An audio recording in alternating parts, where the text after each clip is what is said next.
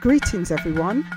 My name is Dr. Asha, and you're listening to the Living Your Best Life in Africa podcast, and this is episode number seven.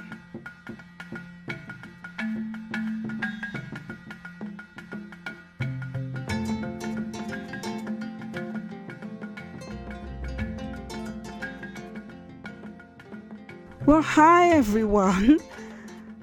I've just completed just a slight re record at the beginning of the podcast because I wanted to come back to this podcast just to say thank you to everyone who took the time to listen to episode number six.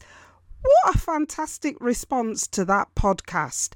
And I just wanted to sort of do a slight re record so that you know that I'm listening and you know that I appreciate you all taking the time to listen to what I have to share. So thank you. Now, in this week's episode, the title of the podcast is Don't Get Sad, Get Even how to turn negatives into positives to live your best life. And I wanted to do this edition because it kind of mirrors a lot of the talk work that I do. And when I speak to people, I often find that people are voyeurs into the lives of other people. And this is because sometimes they feel like their life isn't going anywhere and it feels like everyone else's life is going places, but yours is stuck on stupid. It seems like everyone else has the exciting jobs, everyone's got a good promotion, everyone else seems to be earning great money, everyone else is pushing the idea you had and seems to be making it work for them. And everyone else seems to be traveling and globe-trotting or seems to have moved into good spaces in their life. And when you look at your life, your life just feels the same. Your life not only feels like it's not going anywhere, but at times it just feels as if your life is going backwards. Now, I don't mean you personally, I'm talking about you collectively, us collectively. So you start asking yourself the question when is my life going to pick up? When are things going to start happening for me? Am I capable of achieving anything at all? And what I want to say is that when we start to feed the doubt monster that lives in our minds, we know that misery loves company. So we begin to look for evidence of our failure so that we can graduate ourselves as our own secret fool or failure. And just to make sure no one comes along to try to make us feel we are being too harsh on ourselves, we pick up our mobile phones and we go straight to social media to begin our day of comparing our lives to people who we think are doing great in comparison to us. Now, add to this the kind of experiences we have to go through in the workplace, and sometimes we don't even feel like getting up in the morning. Imagine what it must feel like if you're going through racism or unfair treatment at work and you're already down about yourself, you're more likely to lead yourself into feelings of low mood if you compound how you're feeling by surrounding yourself with a no hope outlook for your future. And I'm saying that because I've been there. But my response to that is to say that in situations like this, I want us to do a complete 180 degrees. I don't want us to get sad.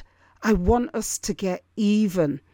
And there's never been a better time to have the right to be self determining.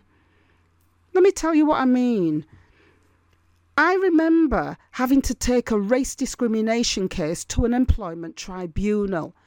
Now, a lot of you might not know this, but I was being racially abused at work for years. The department manager where I used to work used to refer to me as the black bee. He used to say to me, Oi, black bee, go and make that tea. You, black bee, go and post this letter, go and do this, go and do that. And at the time, I put up with that and I turned the pain I felt in on myself and I didn't tell anyone what was going on. Why? I mean, people know me, you know that I'm the most confident person ever, but why? Why didn't I tell anyone? Because I felt like I was failing and I did not want to hurt my family. My mum at the time was really proud that I'd got that job. Now, through this podcast, you're going to hear a lot about my mum because she was such a major inspiration in our lives. But on top of that, she was really funny. So my mum was really proud that I'd got that job because I went to a convent school and I deliberately failed all my GCSEs except my English, which I sat on the day because I was bored, and my RE because I saw it as an opportunity to slay racist education that I'd been subjected to. So my plan was always to fail my exams, then go to college, redo my exams in peace, and then go to university. But my mum had other plans for me. Now, remember, I'm telling you a story of why I never said anything when I was being racially abused at work. So, my mum had other plans for me. I'd been interviewed by my careers officer, and unbeknown to me, I'd been interviewed for an office job and I got that job. And when I was told I got the job, I didn't want the job because, of course, I had plans to go to college and then to uni. But when I told my mum I'd got this job, but I'm not taking the job because I'm going to uni. I will never forget the way she looked at me. And then she said, College? College? I sent you to a good school and you fail all your exams, and now you're telling me you want to go to college? You're not going to no college. You're going to work. You had your chance and played around and now you want to go back? No. Phone the people and tell them you will start the job on Monday. So that's what I did. And no sooner had I started that job, I wanted to leave because of the way I was being treated by this man. He thought it was funny to call me racist names every day whilst I was at work for four years solid.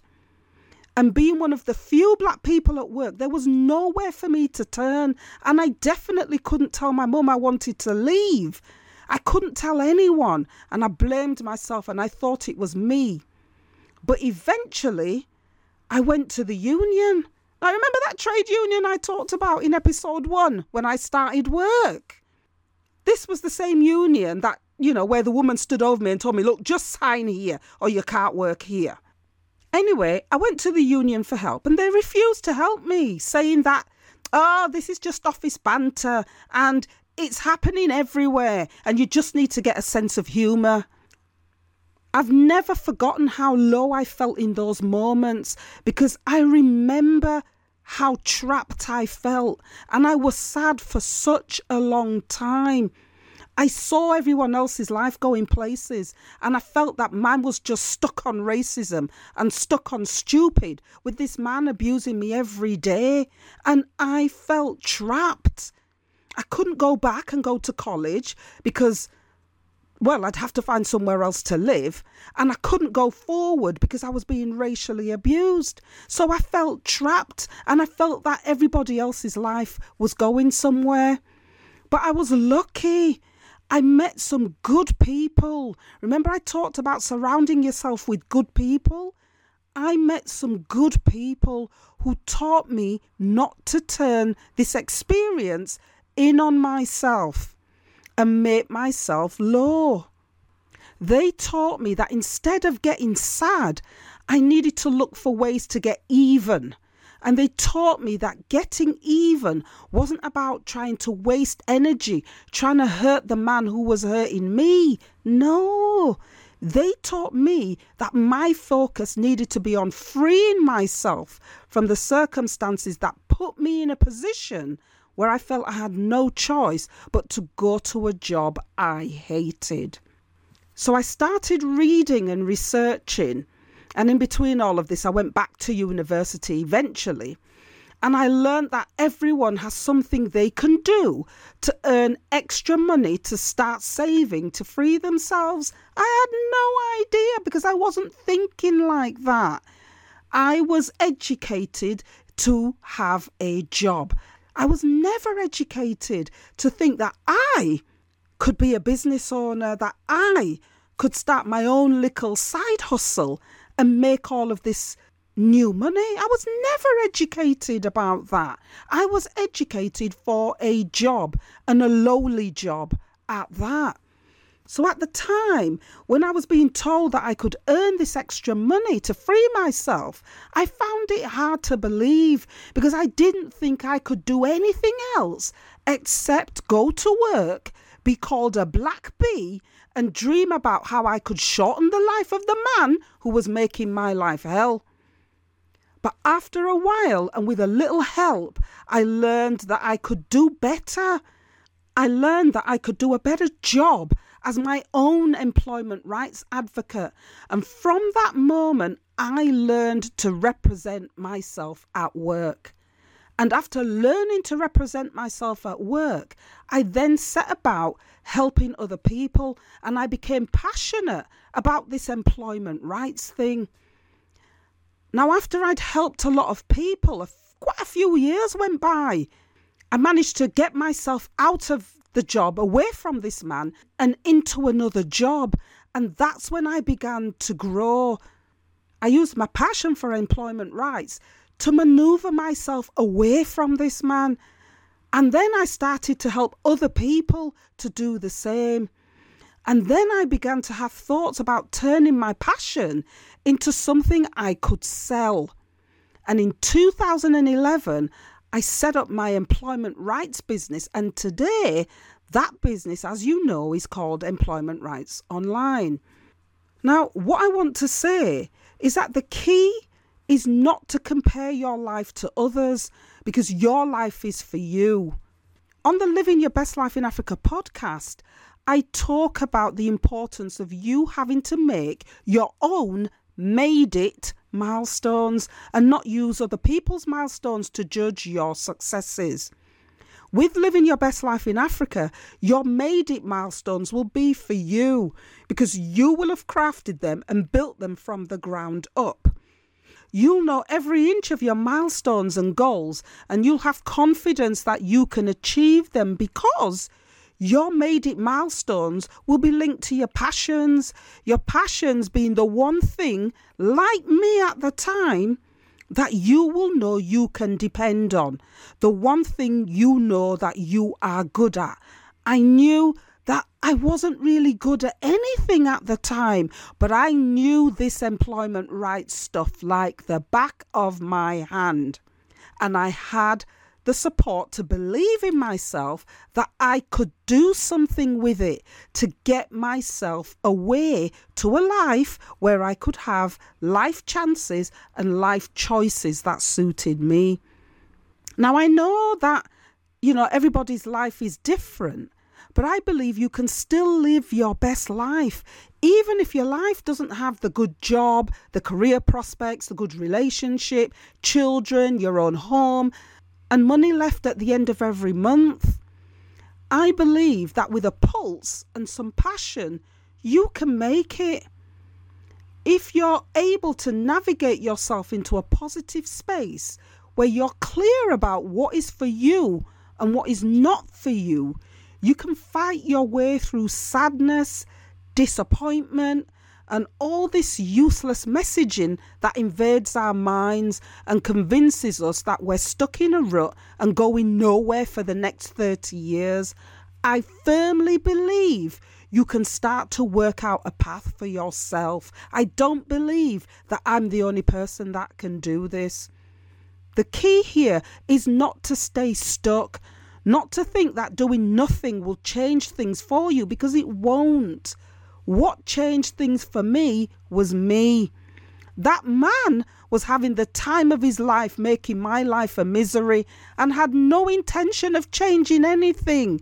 It was me that had to change and tell myself I was better than him and find a way to prove this to myself.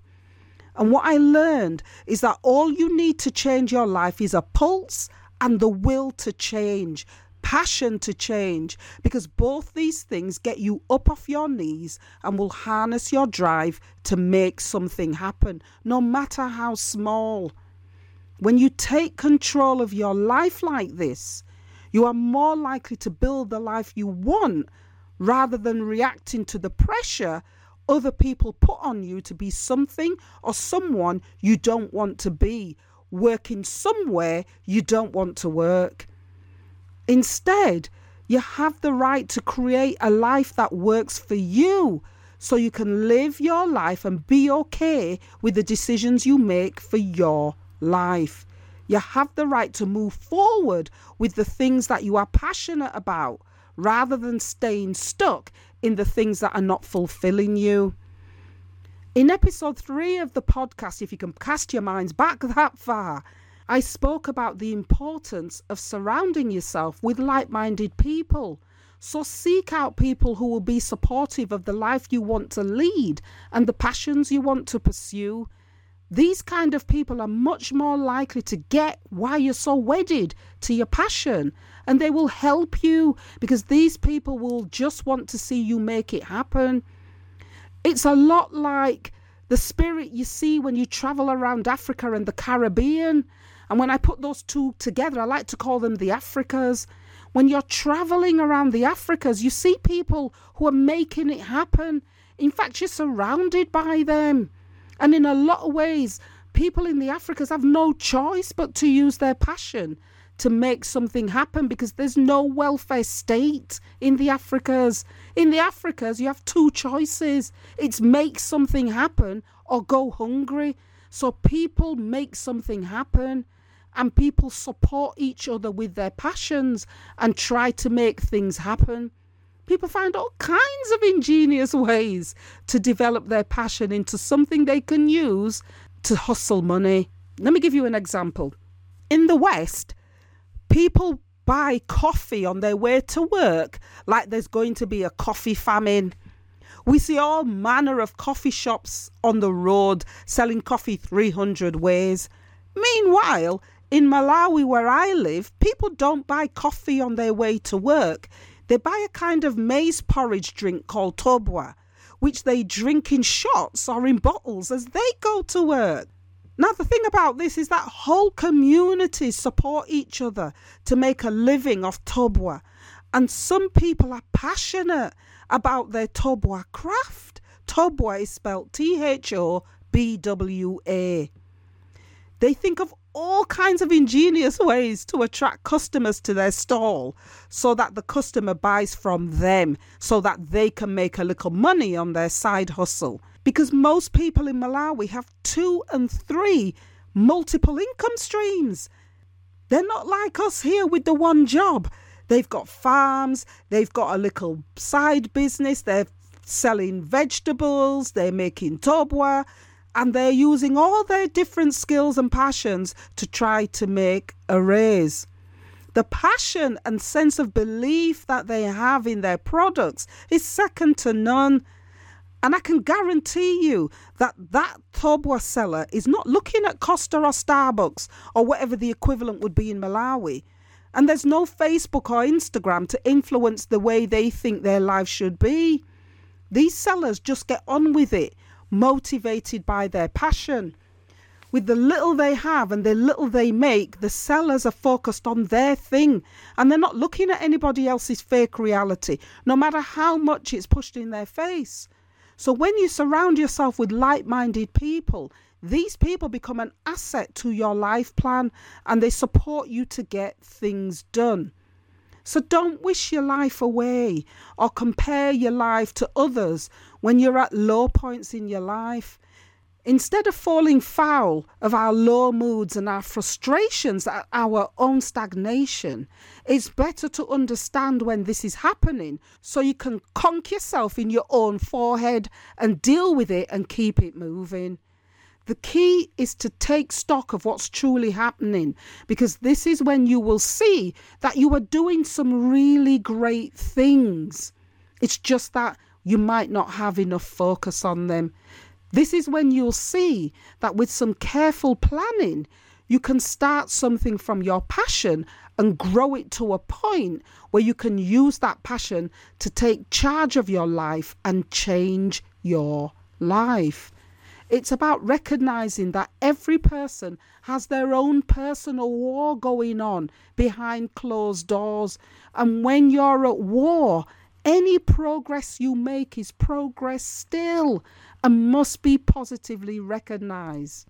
I understand the frustration, especially if you're trapped in a life that you hate. It's easy then to wish your life was like someone else's, but I promise you, the answer is not to covet someone else's life. The answer is not to stay still and do nothing. What is for you is for you. And the next step is for you to get excited for you and start to take steps towards your own amazing. Tell yourself it's time to make a plan for your future and then take steps to make that plan. If you want me to help you, I'll help you. I'll be your like minded person.